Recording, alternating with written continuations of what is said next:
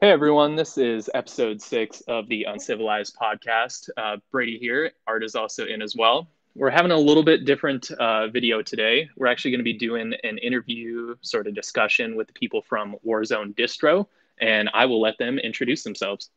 Hi, I'm Happy. uh, I write under the name Baba Yaga, also they them pronouns. what up? This is Flower Bomb. I do not have a preferred gender pronoun. Nice. So you guys just kind of want to hop right into it and kind of give us a little explanation of what you do? Yeah.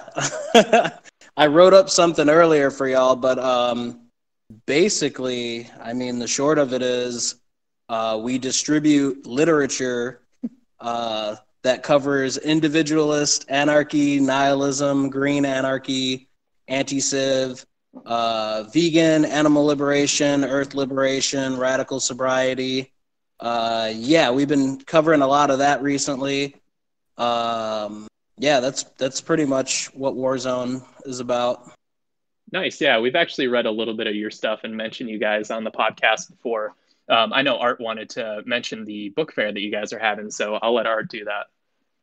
Yeah, just obviously it's not my project, but coming up in May and like just just before we recorded, they said they didn't have an exact date, but sometime in May of this year, uh, you guys are going to be hosting a the Green Scare book fair. If you guys want to talk about that.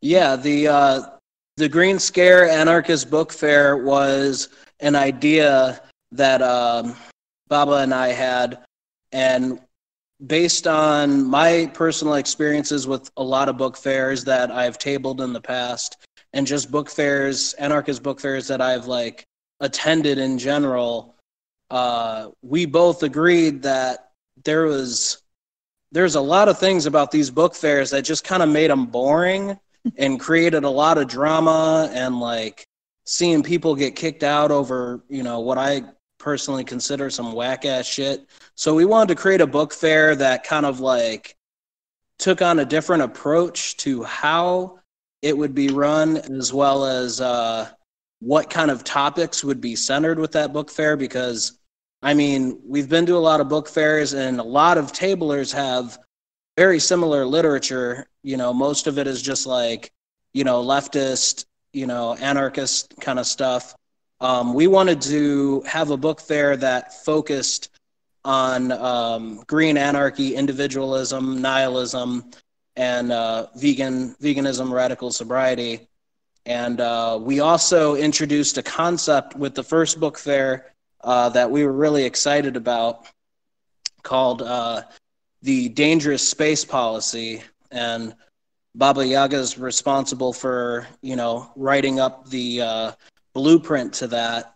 And essentially, what that was is we wanted to get rid of all the safe space, you know, policies that were very identity based, and we wanted to create anarchy within a book fair and we wanted to kind of push the envelope to see how people would interact with each other knowing that there was nobody going to step in and like mediate problems and shit like that. There was no sort of like identity police that we're going to tell people what they can and can't do or say or whatever. Um, and even before the book fair, even when we first came up with this idea, we had people already hitting us up being like, oh shit, you know, people are gonna kill each other in there, you know, like you you can't just have this, you know, like we need safe spaces. And I was like, you know, the thing about anarchy is we're talking about not having government, not having the state. But here you are complaining that there aren't any forms of authority, even though they go under the guise of like anarchist or community, whatever the fuck, you know, these aren't going to be here. And here you are worried about that. Like, you need to re examine your idea of anarchy. Um, so yeah, that's that's basically what the book fair was, and I mean, a lot of people came out. More people came out than we expected. Um, and yeah, there was a couple conflicts and shit, but people took care of it themselves, and we shot each other. Yeah, nobody shot each other or anything crazy like that. As a matter of fact, Damn. people had a lot of lot of fun. So yeah, no, that's that's awesome. How long has it been going on for now? This will be the second year. Second year. That's good. Yep. So do you think what like what do you think do you think the dangerous space policy is the biggest division between you and other anarchist book fairs, or do you think it's more ideological? Probably a little bit of each. don't you Yeah. think? Yeah, um, I think that a lot of people are very like committed and influenced based on like identity politics in general and leftism, I guess you could say specifically. Um, and these are two things that we really wanted to kind of like ditch with this dangerous space policy. Um, you know, we're not people with dreads like we're not going to kick people out with dreads you know shit like that because that's another thing too a lot of book fairs are kicking people white people out with dreads and I think. Wait, I so think you're telling me that social anarchists ruin all the fun? I mean it's not that they it's it's not that they ruin the fun they're just not fun to begin with you know I definitely agree with that. I definitely agree with that. So you're telling me that if I go to your book fair and I see someone with a punchable face, I can just punch them and nobody's going to stop me. they might stop you. yeah They can try. they can try. I mean, that's the thing, right? Like, if if we're talking right, people leftists like to talk about utopias and shit like that. If we're talking about a world without rules, without government, without the state, without you know policing and shit like that, there are going to be instances of conflict, and there's going to be probably even more instances where people aren't going to have the lynch mob of like the community or you know the internet community or whatever the fuck to back them up so another thing that we really wanted to uh, introduce uh, with this book fair was the idea of individual empowerment you know like if if you really needed if you were really out on your own you know would you be able to fucking survive without having like the community police to back you up or like you know like all these things that you see on the internet people like shame each other and like you know ban each other? Like what the fuck? Banning like where are people going to go they're just going to go somewhere else you know like that doesn't really do a whole lot so what we wanted to do is we wanted to encourage people to learn what it was like to confront conflict individually and just get an idea of what that was like for themselves you know so yeah, I, I yeah. definitely like that policy. Um, I never really thought of it like that. Um, I've been to a few anarchist sort of collective meetings and stuff like that. And I've never really thought about the whole policy of safe spaces and community policing. Whereas if you can't even trust the people that are showing up to your meetings, how are you going to really show trust in each other if shit really does go down? So I definitely like that policy that you guys have introduced. Yeah, exactly. I think I think it's just safe. I think it's safe. Like, you know, we want to talk about like safe space as well. I think people can become safe spaces when they learn to arm themselves and they learn to be able to handle situations on their own on one-on-one confrontation. I mean, it's cool and it's easier if you got like your crew or your affinity group of friends with you, but, you know, sometimes you don't have that and I think that much of the anarchist material that we see in the world today, especially online, advocates so hard, you know, against individual empowerment and more about community empowerment. And I feel like that always leaves the individual vulnerable to that kind of groupthink mentality, you know? Yeah, no, that's actually something that we hit on in our episode. I think it was number four or three, talking about why uh, we both personally uh, decided to leave leftist circles, and that was one of the things that we cited the most was uh, being against things and hating things, not knowing why, but just because it was socially acceptable to or socially uh, we were just demanded to, really. Exactly. Yeah, that kind of shit. That kind of, oh, well, this person said that, so I guess it's true because then those people said that, you know, so it must be true. And it's like, no, fucking investigate this shit, you know, like independently, you know? Right. And especially somebody of an oppressed group said that. So I have to listen and I cannot question. Mm-hmm. Yeah, I, I've noticed that too, especially when it comes to to sort of.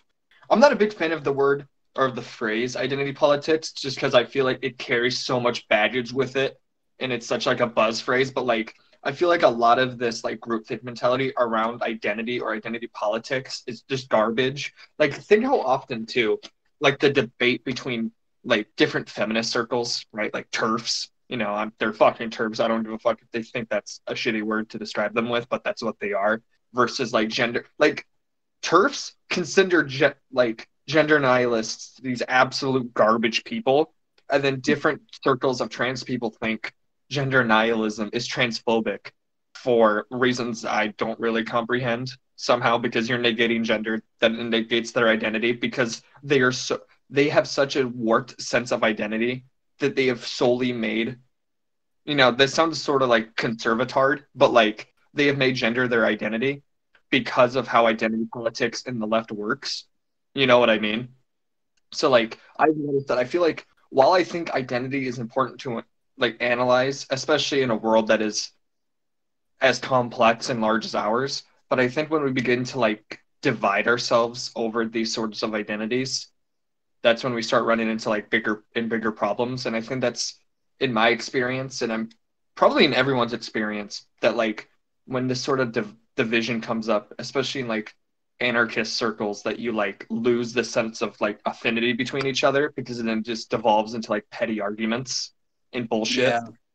Yeah. And so, while like I don't consider myself anti identity politics. I don't consider myself like pro identity politics just because I think it's so much more complex than like that that sort of conversation. It requires so much more nuance than that. You know what I mean? Yeah, I mean, something we discuss personally a lot is, you know, that the what, how do I say it? the the analyses aren't necessarily wrong or you know not valuable or anything like that. We know we live in an unequal society, but you know that creating more or deepening the division and you know just trying to like reverse the division isn't isn't helpful in our mind yeah exactly like that's that's the key thing about it like i tell people this all the time because usually the knee jerk reaction from leftists whenever i tell them that i'm against identity is that i have totally discarded you know the analysis that like industrial society works based on identity based divisions. Like that analysis is incredibly useful in understanding um, not only how identity politics plays a role in reinforcing industrial capitalism but most importantly at least to me how identity is a mental prison that defines us in terms of what society expects us to be, rather than allowing us as individuals to explore and to infinitely discover ourselves, you know, moment by moment. Like, I think that, you know, even though people might say, like, oh, you know, Flower Bomb is black or POC or male or whatever, or queer, whatever, like, sure, these like identity configurations are real in that they correspond to the pre-existing settlement but the problem is these are precisely terminal you know terminology and definition that are fixed in place they can mm-hmm. never fully represent me because i am never a static fixed being. I am always changing. I'm always evolving. And that doesn't mean that i'm like changing and abandoning my desire for freedom. That just means that um, these definitions do not and cannot ever summarize like the totality of individual uniqueness. And what happens is we see in society how people internalize and personalize these forms of identity politics you know male woman black white whatever and they become so emotionally attached to them that when you say that you're against identity politics it is almost as if they say or they interpret it as you are against them personally.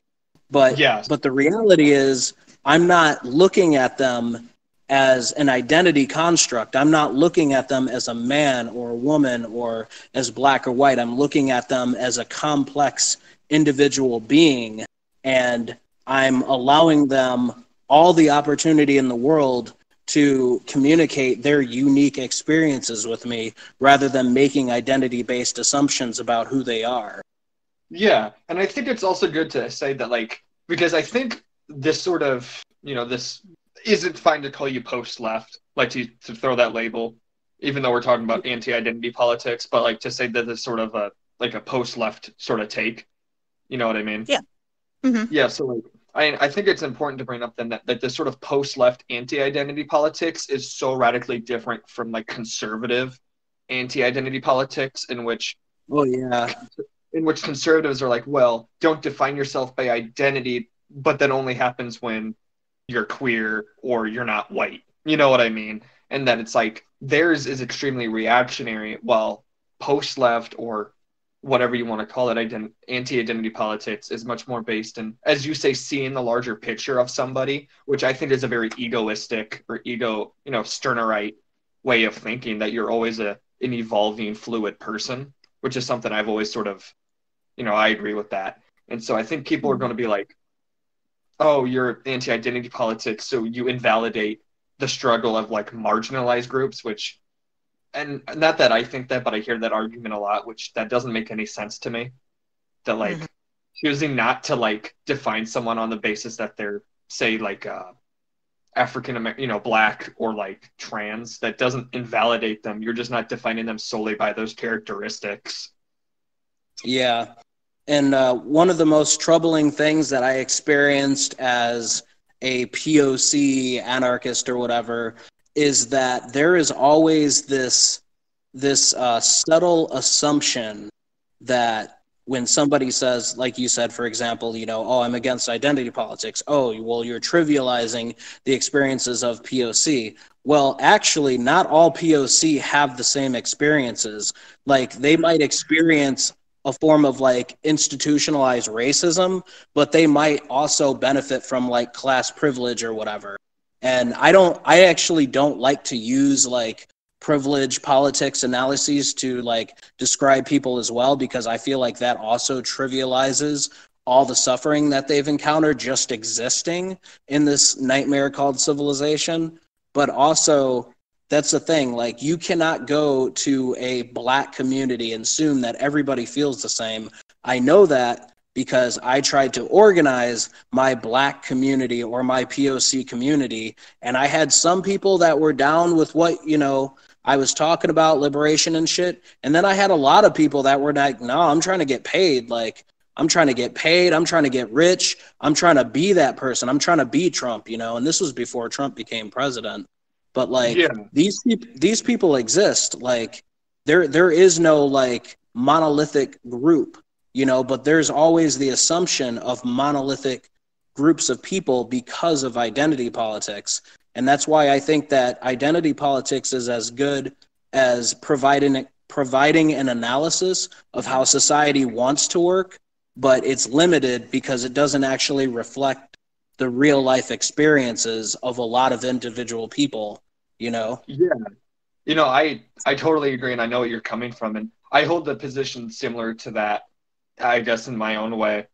And it's funny because, you know, when people talk about identity politics and then the idea of, you know, since we all sort of share this anti-civilization idea or ideology, whatever you want to call it, how often leftists will sort of like take your identity into a negative direction if, and essentially become reactionary. So, for example, I've talked about this several times on this podcast is how often I get called a self-hating tranny or like self-hating like disabled person on the basis that I'm like a primi or an anti-civ or whatever by leftists because their identity politics is so prone to reactionary conclusions that it's Yeah. fucking ridiculous. Because now they're not seeing you as a person with ideas; they're trying to define you solely on like one aspect of your identity that they attack you on. Because they're like, Yeah. no, I'm not. I'm not transphobic. You're transphobic, and it's like, no, sorry, calling me a tranny is that makes you transphobic, chief. I don't Yeah, know there's- There's another good example of it with one of our friends, uh, Akimba, where he was trying to explain uh, some anti-civ ideas to like a like a black separatist Maoist, and the uh, the Maoist called him a half breed and didn't want to listen to his arguments. So I always think it's I always think it's really really interesting uh, from my perspective, being the dangerous cishet white man. That's why I've been so quiet in this conversation because I have no part in this. But I always think it's funny to see the responses that you get from people who project themselves as uh, the sort of vanguard protectors of oppressed peoples Mhm. when it comes to dealing with those oppressed peoples that don't follow their dogmatic line of thinking. oh yeah Falls apart real quick. Exactly. I- exactly. I think it's I always think it's so fascinating whenever people make assumptions about me and then they try to use me against somebody that I'm, you know, friends with or like sometimes, you know, um, my partner in crime here, Baba, like, oh yeah, you know, your your partner's got dreads and shit like that. And it's like, I don't give a fuck. Like that's the thing. like I do not subscribe to the stereotype of what people expect quote POC or black people to uh, to react or to have, you know. And because of that, there's like POC or black, you know, anarchists or liberals or whatever the fuck out there who will be like, "Oh, well, it's because you're half white." Or you're not really black, or you didn't really grow up in the hood, because they're they just cannot accept the fact that there is variety in nature that you can't just force everybody into these neat orderly categorical boxes. They cannot no. accept that there is chaos in order, like in this attempt at order with society that is going to break through and bleed through, you know? And mm-hmm. so their only response to that is, oh, well, you must not be black, or you must be a fake Mexican, or, you know, you must not really be trans, something to that effect, you know? Yeah, and this sort of what you, you know, I like the, the way you put it, like monolithic, that these identity politics are necessarily anti-individualistic as well, because you're reducing someone to this. Because I, this is an issue I always have with like larger ideologies or ways of thinking that they try to categorize the world very neatly, and it just doesn't work that way because. Mm-hmm how fluid nature is. And this probably is kind of a postmodernist sort of take whatever that i think that like because the human perception is so limited and then every culture analyzes reality differently that like when we try to categorize things you know whether it's identity politics class uh you know ec- larger economic functions to, to think that we are that this is the most effective way is by mm-hmm. this sort of strict categorization. And I think that has dangerous or very limiting conclusions. You know what I mean? And that I think this sort of what you're describing as anti identity politics is a much more individualistic and realistic way to approach what is oppression. You know what I mean? Even myself, you know, people might disagree, but they're probably fucking wrong, anyways. Yeah, no, I yeah. definitely agree. Like that's one of the things that I've always been very confused about with sort of the leftist perspective is I think that the chaos and the individuality is one of the more or if not the most beautiful things about the human experience is how different people can be and in expressing themselves and who they are personally. So I've never really understood why leftists have tried so hard while claiming to be for those types of people by then just wholesale rejecting them for actually expressing themselves how they want to. Yeah. Yeah. I, I absolutely agree with that. Totally. Another thing I wanted to talk about because we're at like 23 minutes and I really don't care how long this goes, but we've been on we've been on identity politics for a bit and I think we're starting to like do a little bit of repetition. So I'm kind of thinking sure. that we should move on a bit. So one thing I'm thinking about is uh, I'm kind of curious about you, you know, you folks behind Warzone is I'm sort of curious how because you talked about the origins of the Green Scare uh, book fair, but I'm wondering I'm really curious about the origins of Warzone, maybe how all of you, you know, came to meet each other, you know, that sort of biography, I suppose, that history. Yeah, definitely. Um, so once upon a time, there was uh, this collective um, in a northwest suburb of Chicago and the collective was called the Feral Space. Uh, the Feral Space was a green, anarchist, vegan, straight edge um, collective that um, our main goal was to organize the community. You know, we were there to provide resources. Uh, we were there to, you know, take aim and, you know, do a few actions at the local state. Um, you know, just kind of disrupt things out there and uh, we had a um, uh, it was called the Black Flag Sobriety Program, which was um, basically our version of AA, but without any of the authoritarianism or religion or anything like that. Um, mm-hmm. And basically, it was just like a radical space, um, our place, for anybody in the city or anybody in our hood that was struggling with intoxication who wanted to like come out, hang out with us, do some radical shit, drop some banners, you know, fucking distribute zines, whatever they wanted to do, the space was there. Some people came over and just crashed on the couch until they sobered the fuck up and felt better and left, you know. So we had that going on. We did um, a couple really, really free markets, did food not bombs, um, distributed literature, uh, did uh, July 31st Day of Action against racism and fascism events. We were pretty busy and active out there. Um, and during all of that, um, I uh, I also started up Warzone Distro, and I started that because living where I was, um, you know, there weren't. A, I mean, there was virtually no places in the hood where you could find radical literature.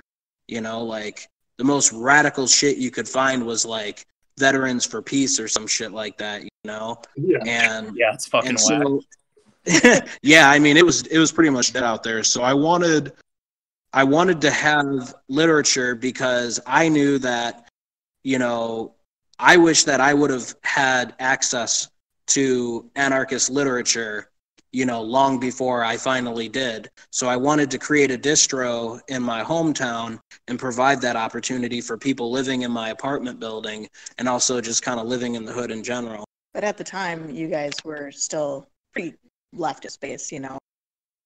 It's feral space was And you can still kind of see that in some of the older Warzone stuff. That it's yeah, definitely because my uh, my personal exposure to anarchism was through leftists. Like, not gonna lie, like the first anarchists that I met were Jeremy and Jason Hammond and like you know Southside ARA folks in Chicago, and they were the ones that kind of took me in and were just like, yeah, you know, like this is the kind of shit we got going on out here. And I was like, damn, this is tight. I want to do this shit out in my hometown, you know, and that way we can coordinate and network and, you know, maybe even coordinate actions and shit together. Mm-hmm. Um, so, yeah, we were, you know, we were kind of leftist. We were anti civ on the basis that we were vegan, we were animal liberation. We realized, you know, how like civilization was fucking everything up. But we did operate uh, within identity politics at the time um, we we didn't care who we were working with. It's not like we were hostile to white folks or cis men or whatever the fuck. We worked with anybody that was down with what we were about. But we did make a big deal out of like black and brown unity, black and brown veganism, black and brown sobriety, uh, things like that. Um, so we had that going on for a while, and so therefore a lot of the zines with Warzone Distro originally came out were very identity politics.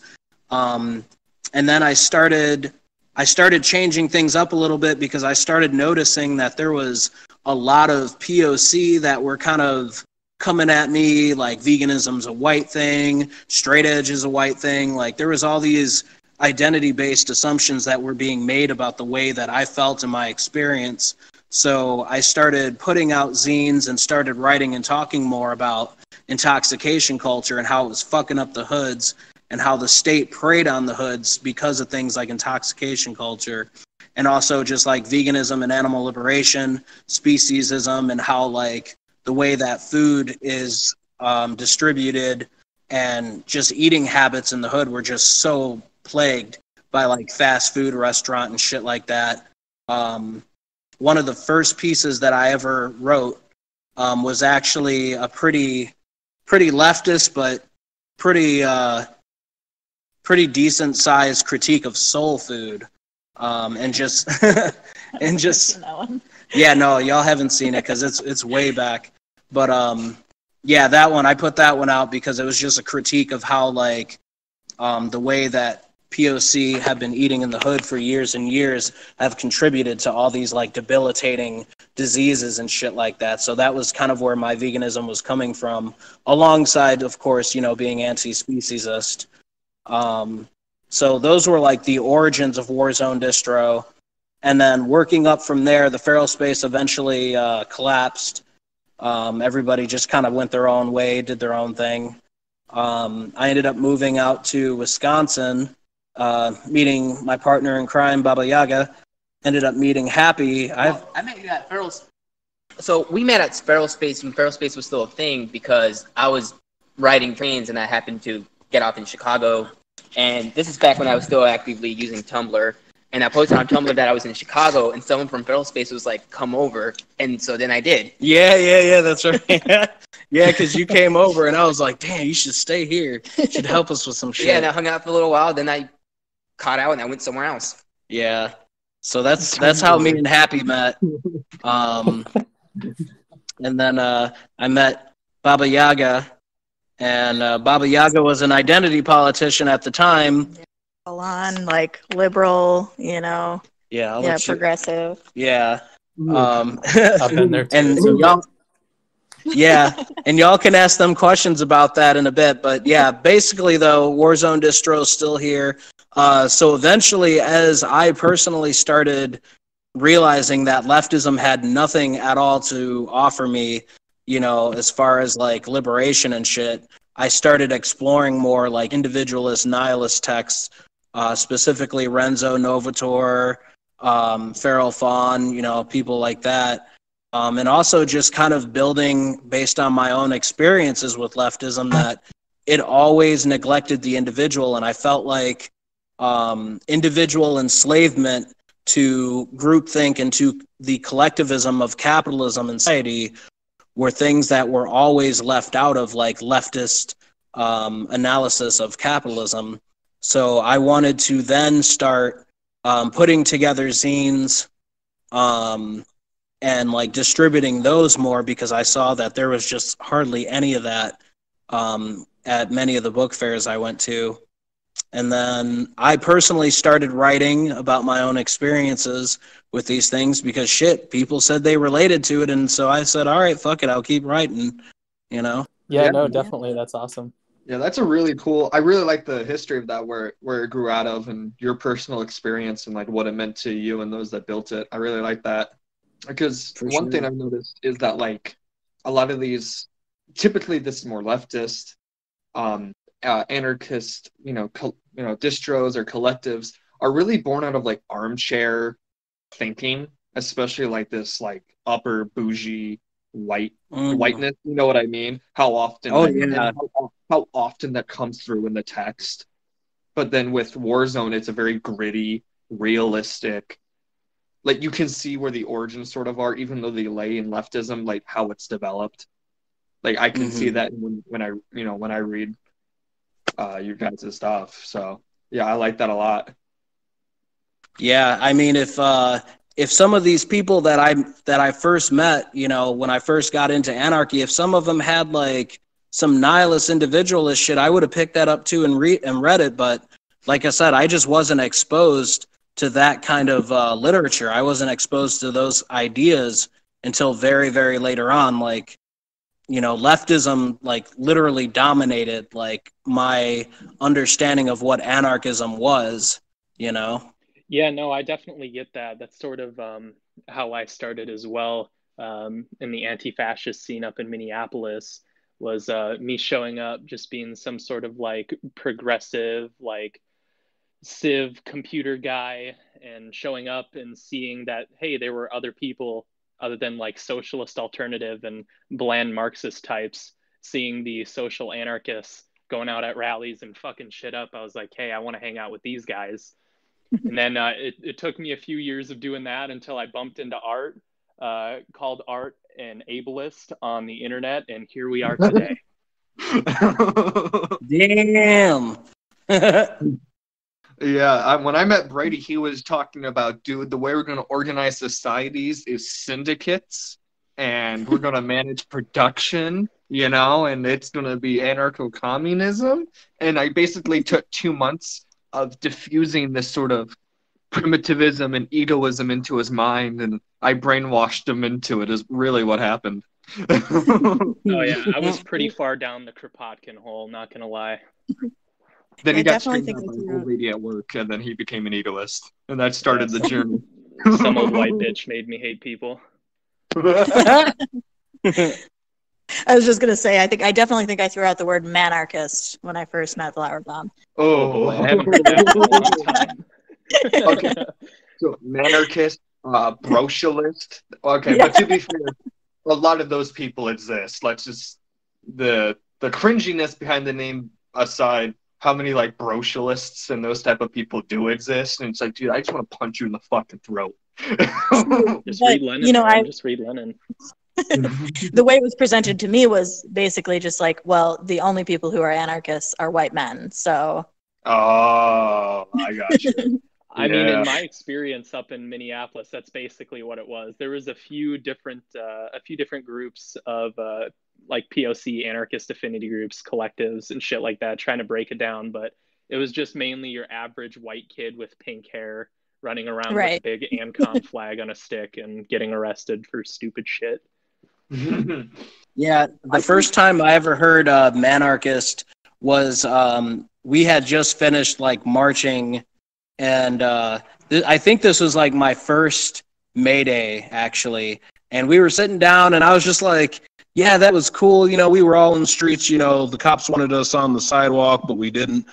And at the time, this was uh, this is this was when this was when uh, me and Jeremy Hammond and uh, his brother had first met, and uh, we had these shields. Yo, if you look hard enough on the internet, you can find us the 2011 uh, Mayday Chicago, uh, where we got these black and red shields. There's a picture of us all masked up.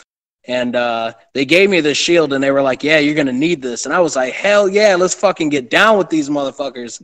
And the cops were like, you can get off the get off the street, get on the sidewalk. And we are like, no, fuck y'all. And eventually they just let us have the street. And I was like, all right, cool, we in the street. What do we do now? And then we just walked around all day yelling shit, chanting. And then it was the end of it. I was like, man, nothing really happened.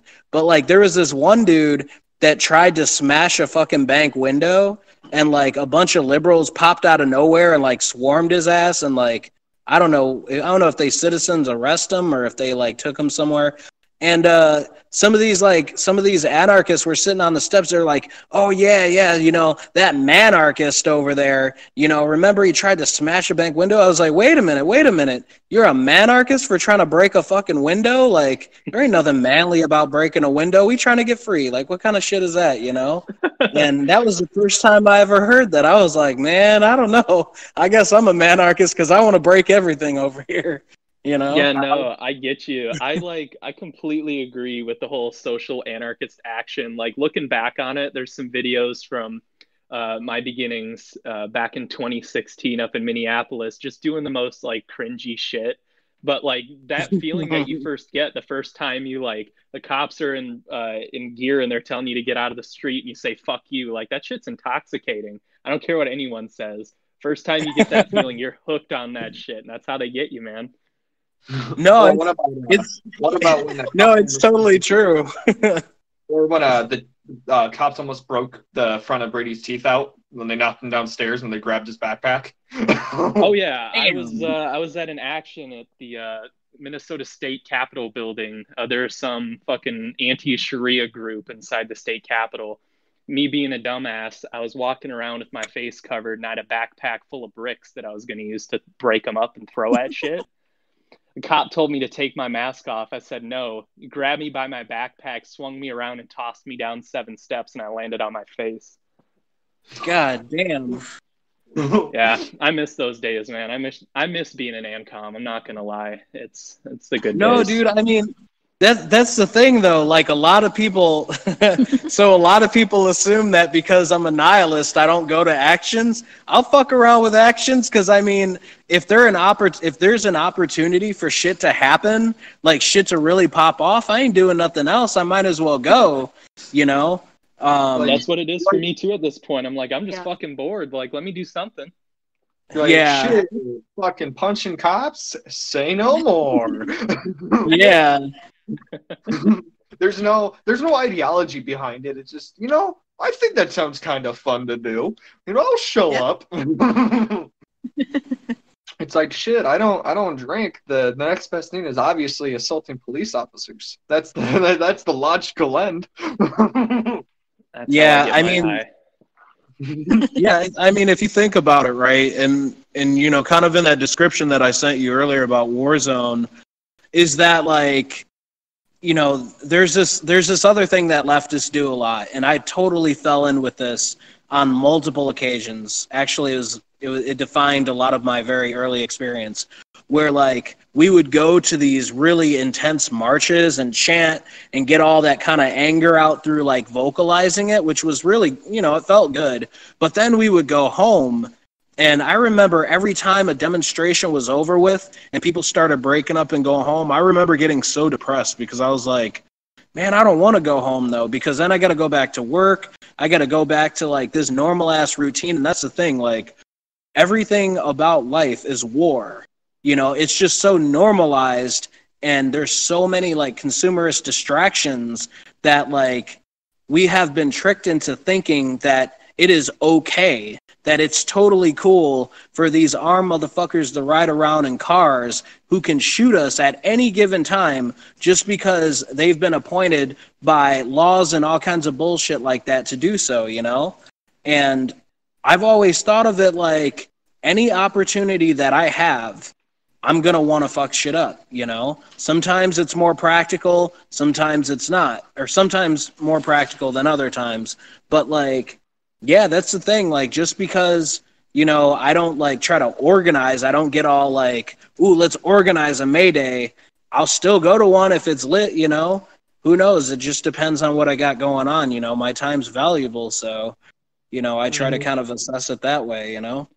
I yeah. definitely relate with that though, like the feelings that I would get. Uh, like even working still and trying to get myself out to actions, it's like man, I really got to be begging my fucking boss to let me have a day off so I can go do anarchist shit. Like that fucking that's so fucking lame. Right.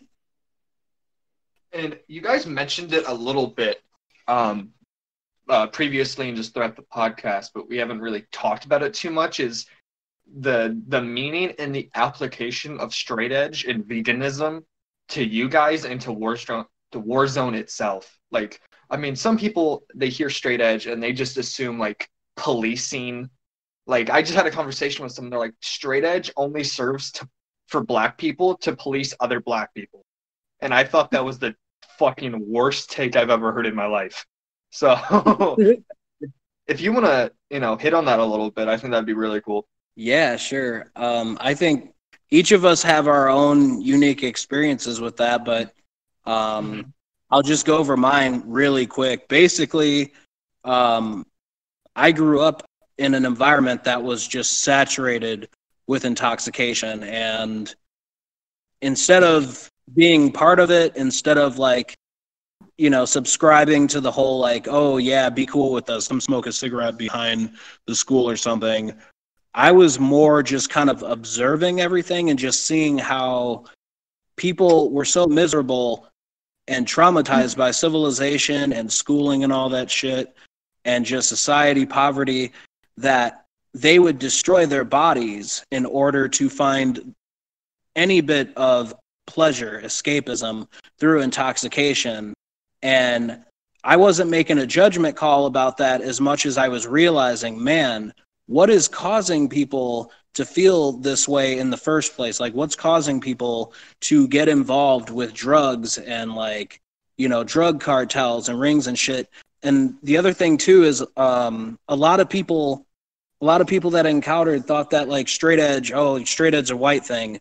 Well when you live in the hood and you're aware of how drug dealers can cap your entire family or how drug cartels can like take over your entire fucking town you know, straight edge and radical sobriety means a totally different thing. You know, it means resisting and not empowering these type of people to dominate you. You know, I mean, if we're talking about anarchists against the government and shit, these motherfuckers were trying to be the government. They had arms, they had a state like configuration, you know, like police is on their side, they can just bribe cops, get judges to be on their side. They pretty much are like a little functioning state. Yeah. And, you know, the police would always talk about war on drugs, but everybody in the hood knows that the police were dealing that shit out the back door.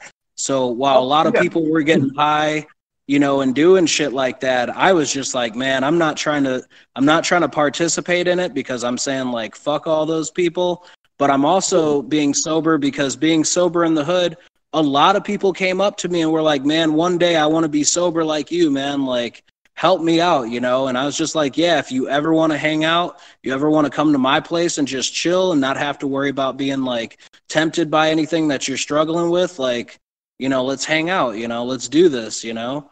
And Yeah. so that was a big that was like a big inspiration for me to like see being sober as a weapon not against people in my hood but against the state against society and everything that uses intoxication to pacify and distract people Yeah. Uh-huh. And on top of all of that, at least for me, it was a pretty personal thing that, you know, I, I never, you know, did any drugs or anything like that, but I drank. And, uh, you know, the first time when I was, you know, already, you know, kind of into anarchy, and the first time I was, you know, in a bar loudly telling a stranger about the illegal things I had done, I kind of realized those things weren't really compatible for me.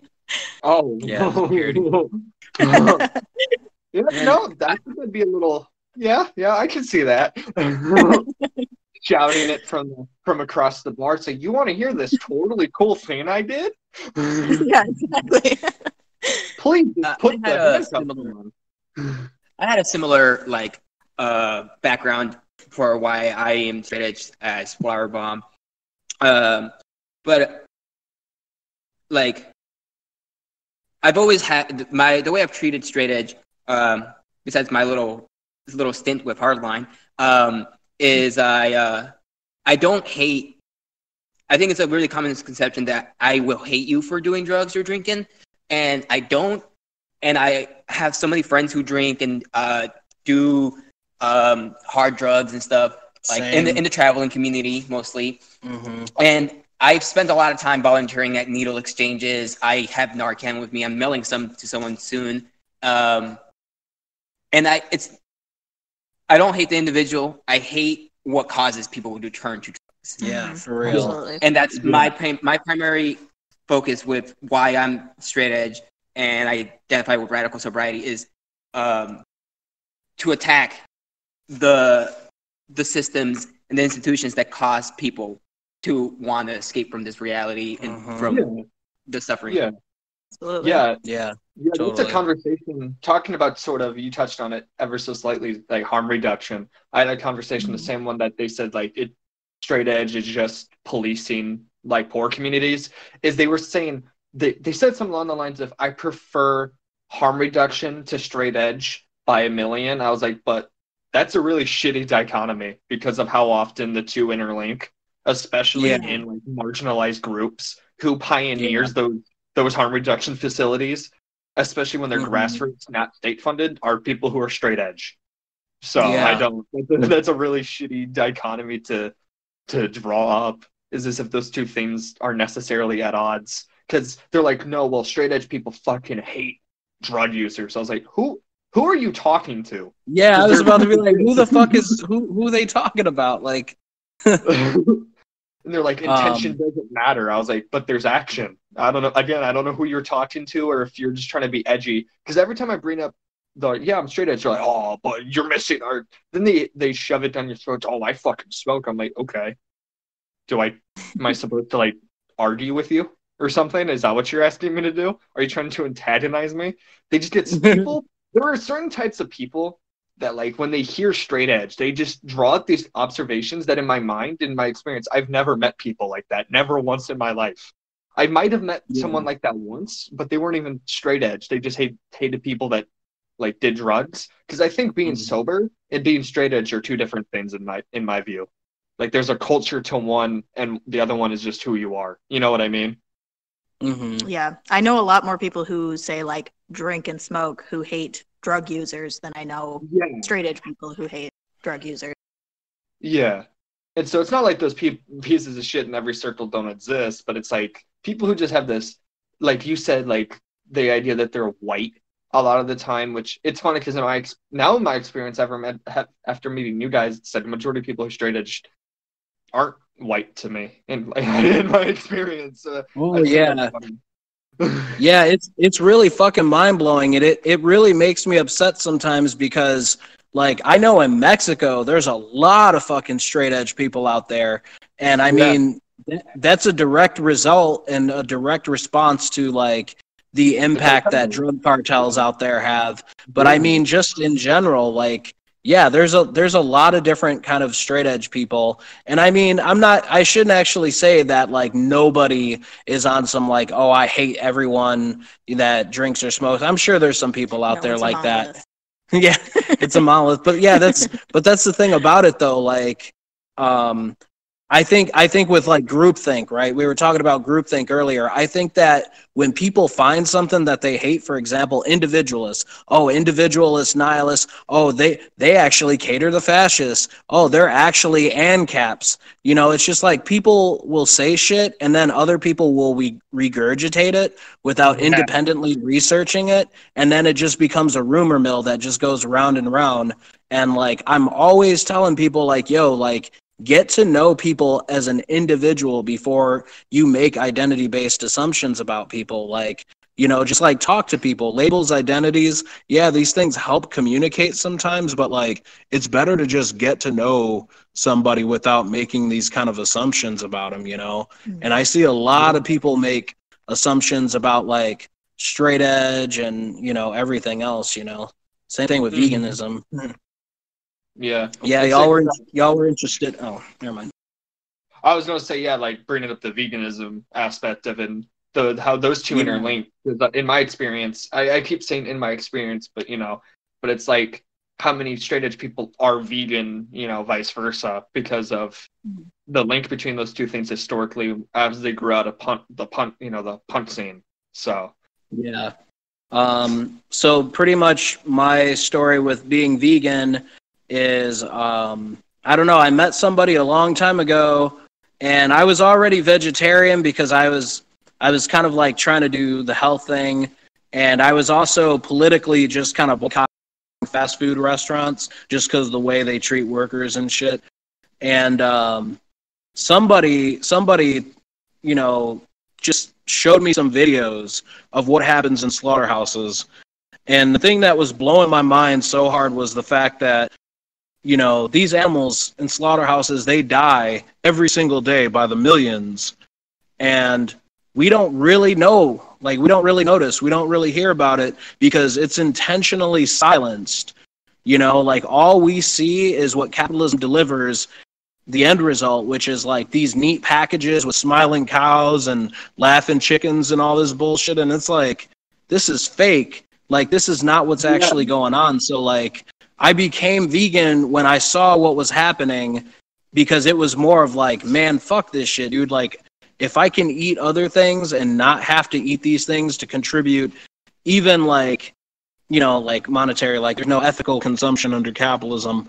But at the very least, I got a big ass vegan tattoo on my leg. I did that because I want people to ask me about veganism. Because at the very least, I could do is I could challenge these like cultural and traditional anthropocentric norms that insist that it's totally cool for like human beings or you know the human animal to assume this human supremacist role and dominate you know control and literally consume these other beings you know?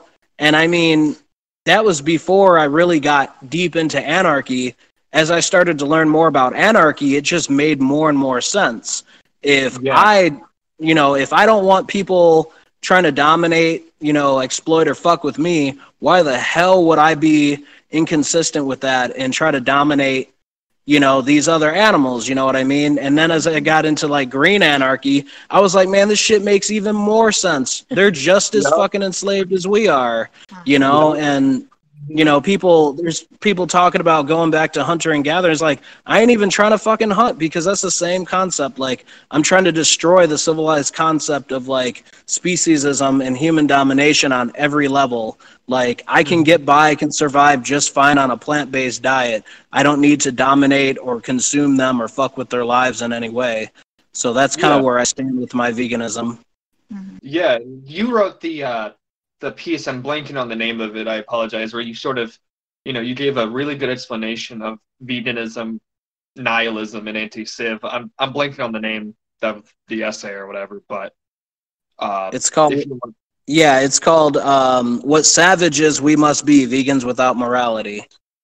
yeah, and I think that's a good one for people to read. And there's a few different anti-civ vegan essays, and people always like, oh, you know, if fucking post collapse or whatever they want to say, and primitivism, how are you gonna get your plant based diet or, or whatever, whatever? But it's like there's a few different answers to that, but all the time it's like just because someone is a like for example is is vegan now doesn't mean they even in you know your case is different means that they'll be vegan after or however you want to put it right that it's like it is just a critique one can have of the way we have food and sustenance now because mm-hmm. we exist in civilization and capitalism there is also other shitty things that contribute to that like the exploitation of entire species or really the entire biosphere you know what i mean so it's like people yeah. have such reduced shitty arguments and yeah there have been like what you can call like v vegan like foraging societies. They're rare, but they existed. But it's more like anti-civ doesn't necessitate a return to the Paleolithic. It's about the creation of of a world without civilization, however that creates itself. So to yeah. like when people start like adding these conditions, what about trans people? Well, you're trans, you're disabled. What about disabled people? You know, et cetera, et cetera. It's well, the people see primitivism as this sort of like communist thing that we are establishing communism we're not establishing primitivism. It's a to me, I think it's sort of similar to like communization, uh, it as a process or as a as an individual or small group activity without a better word. You know what I mean? That primitivism isn't something that you create; it's something that you do. At least in me, or yeah. primitivism or anti-civ are inter- interchangeable to me. So however you want to put that, I mean that's a personal thing for me. But when people start throwing out this stupid shit like, well, you're trans or you're vegan, how do you do that? It's like, because I fucking can. And I just did. Yeah. I don't have to explain shit to you. it's it's the questions that come up when it comes to like veganism and all that in relation to primitivism are so mind-boggling because you can tell people don't investigate and then they expect you to have to like mm-hmm. explain it all in like a very understandable way without them reading anything you know what I mean? Yeah. And that's so mind boggling to me. And I think that is a big part of leftism that it's like, if it's not the mainstream ideologies of like, you know, Marxism, Leninism, social anarchism, etc., that like it's not worth investigating, but you better explain it to me and I better be able to understand it. and if yeah, I don't, I think, go on. Sorry. Uh, I, I was going to say, you know, much much like conflict, I think, you know, like predation by humans is something that's going to happen, but mm-hmm. you know won't be a systemic kind of thing. Um, and you know the the the assertion that you know we cannot uh, go back to or you know cannot have a uh, a non-civilized uh, you know existence without uh, without eating non-human animals is uh, it, it, just it's absurd. We have a friend, um, Ria Del Montana is her name, um, and yeah. she is uh, yeah she's really knowledgeable on you know how that has worked in the past and you know how it is possible for humans to live you know yeah. uh, primarily plant based uh, yeah civilization. Yeah, Montana and I wrote for the same publication like three years ago for United Green oh. Alliance, so that's how I know I know them through through that. We didn't have a whole lot of communication, but I yeah, I thought they're they're sort of vegan. You know, I think vegan anarchism or veganarchy is like the coolest fucking thing in terms of like aesthetic and like the fact that it is literally like extremely consistent. Whereas like anarchists mm-hmm. like end all oppression except for animals and, and the biosphere mm-hmm. and civilization and you know what I mean?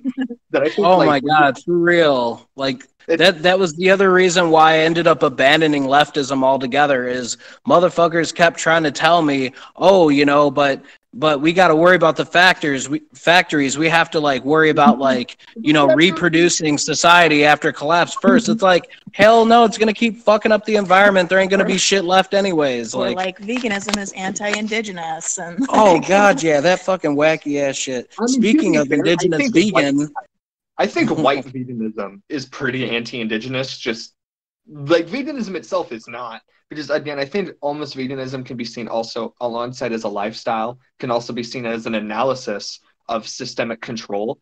But uh, to me, and I think, uh, you know, one of you also kind of touched on it that it's like, yeah, predation might continue, but it's it's sort of like conflict, like you said. Um, conflict between individuals versus conflict against the individual versus the state are not the same thing. They are not comparable. Just the same way that factory farming or really farming in general with animals is at all comparable to like a small group of people hunting in their ecosystem. They're not comparable subjects, you know? Mm-hmm. So, because the domination of the biosphere is not the same as humans being within the biosphere, you know? Exactly. As long as when we try to like think ourselves above it, even though we're not, it comes to such shitty conclusions and actions, and leftism is incapable of breaking with that. And I think, and I hate to bring him up so much, but we, we haven't actually really brought him up at all. Uh, Ted, when Ted said like leftists will never be able to like let go of technology because that means letting go of control of others. And I'm like, damn, mm. you right though. no, no, it's totally true. Like, and that's you know that's the other thing too. Like a lot of uh, whenever people bring up like veganism and anti-civ, you know, there's a difference between people that are actually just curious and you know will ask me, well, how does this, you know, how will this happen? There's that. But then when people make these assumptions like, oh no, you know, like we can't be vegan, we have to go back to this, all it really does is it goes to show how civilized, how disconnected we are from the environment. Like we can't we okay so like nutrients you know i'm not a nutritionist or anything like that but like they say we eat animals you know because we're trying to get our protein and b12 vitamins and shit. But the thing is these animals don't concentrate these vitamins. You know they're just they're they're merely like secondhand type shit. Mm-hmm. all of the nutrients that you know people claim that we need animals to survive from it's plants. It's all plants. And it's like we got so many different plants in the world, but people, especially leftists, don't think about this because they're so conditioned to think in terms of technological industrial society, highways, grocery stores, monocropping, you know, shit mm-hmm. like that, you know. Yeah. And it's like that's that's like another personal aim of mine is to um, relearn all these edible plants and shit and just kind of like reconnect yeah. in that way, mm-hmm. you know, because I feel like, you know, if it's true, civilization's going to collapse and shit, then yeah, we need to be ready for that shit. We need to know how to survive without grocery stores and processed foods and shit, you know? I think ethnobotany is like the coolest shit. Like knowing the many uses of plants beyond just yeah. consumption, especially medical or even in terms of like constructing, you know, be it weapons or shelters, is so cool like the different rewilding programs like rewilding portland is really cool that they talk about that stuff. And it's so i won't say it's easy but there's given the you know access to books online or libraries it is easy to get into i think especially mm-hmm. when you start learning your local ecosystem. And i think that's a big part like maybe not necessarily the idea of bioregionalism but when someone is more in tune with their quote natural environment outside of the highways and grocery stores like you talked about but when you go not only do you go for a hike or you know you camp out. It's about being aware of your surroundings and what they are what the use of it is to itself and to you. I think that's incredibly fascinating and i think that some leftism really leaves out quite often because it has more of a concern with quote the masses rather than individual knowledge and power. And i think that's the failure of leftism. Yeah definitely. For sure. Yeah so that's you know not to take time away from anyone else, but that's how I got into veganism, really.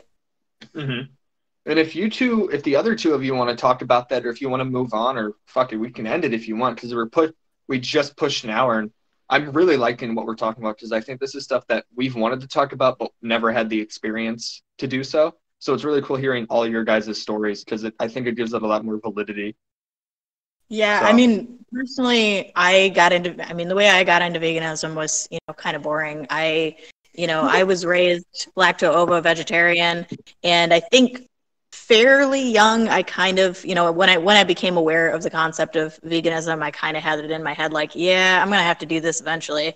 Um, and you know, just just from a young age, kind of just being raised with that, like, yeah, animals have feelings, and you know, they they have their own shit to do and uh, don't you know they're not they're not put here for us um, it wasn't really a big adjustment to be like they're not put here, here for us for you know any reason you know not just being killed for food um, and yeah pretty easy happy mine was very like simple. It was like uh, I was just very into hardcore. Shout out to Gather, Total Liberation, very eye-opening song for me. Um, and that was pretty much it. I was just like listening to lots of hardcore bands who like talked about veganism, and then like looking. Um, I was also very, uh, very into crust, still am a lot, and um, I remember there was this band. I, I it was just some like local band, but they had a um, the lyric sheet came with a zine, and the zine had like uh talked about veganism on it and like links to websites, and that was just kind of how I was introduced to it. Mm-hmm. And that was pretty much it for me.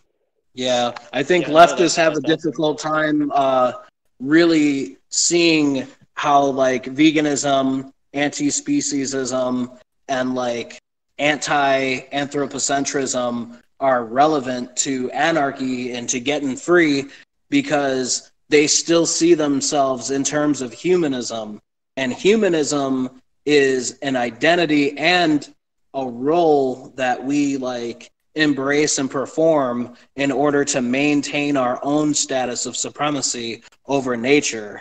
It's a mm-hmm. civilized concept.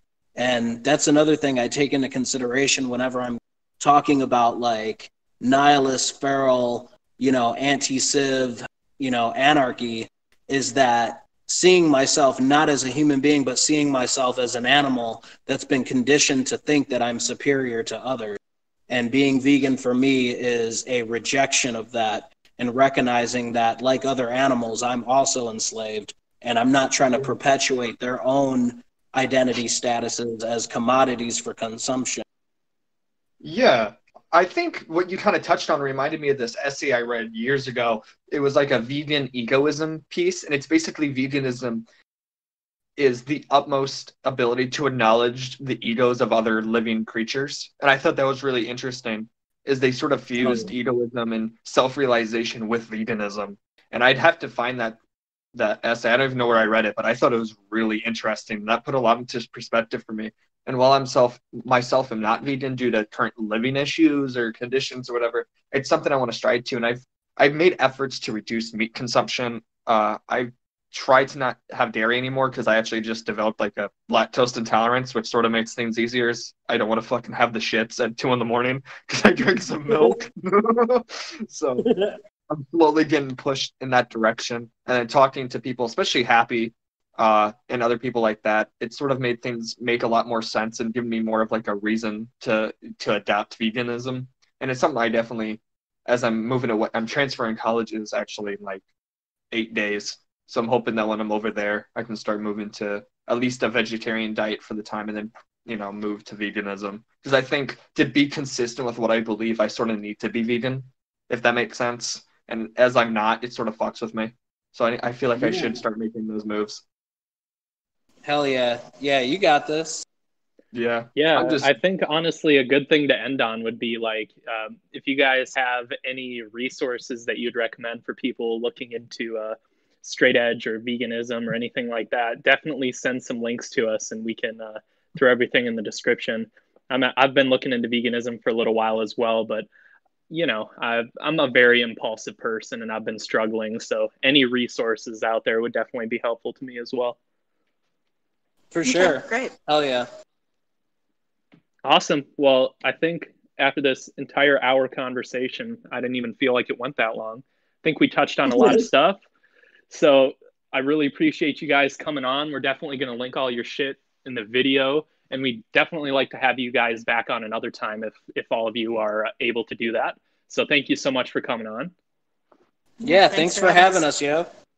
Yeah, awesome. So I hope everyone has a nice night, and uh, we'll see you next time. Society.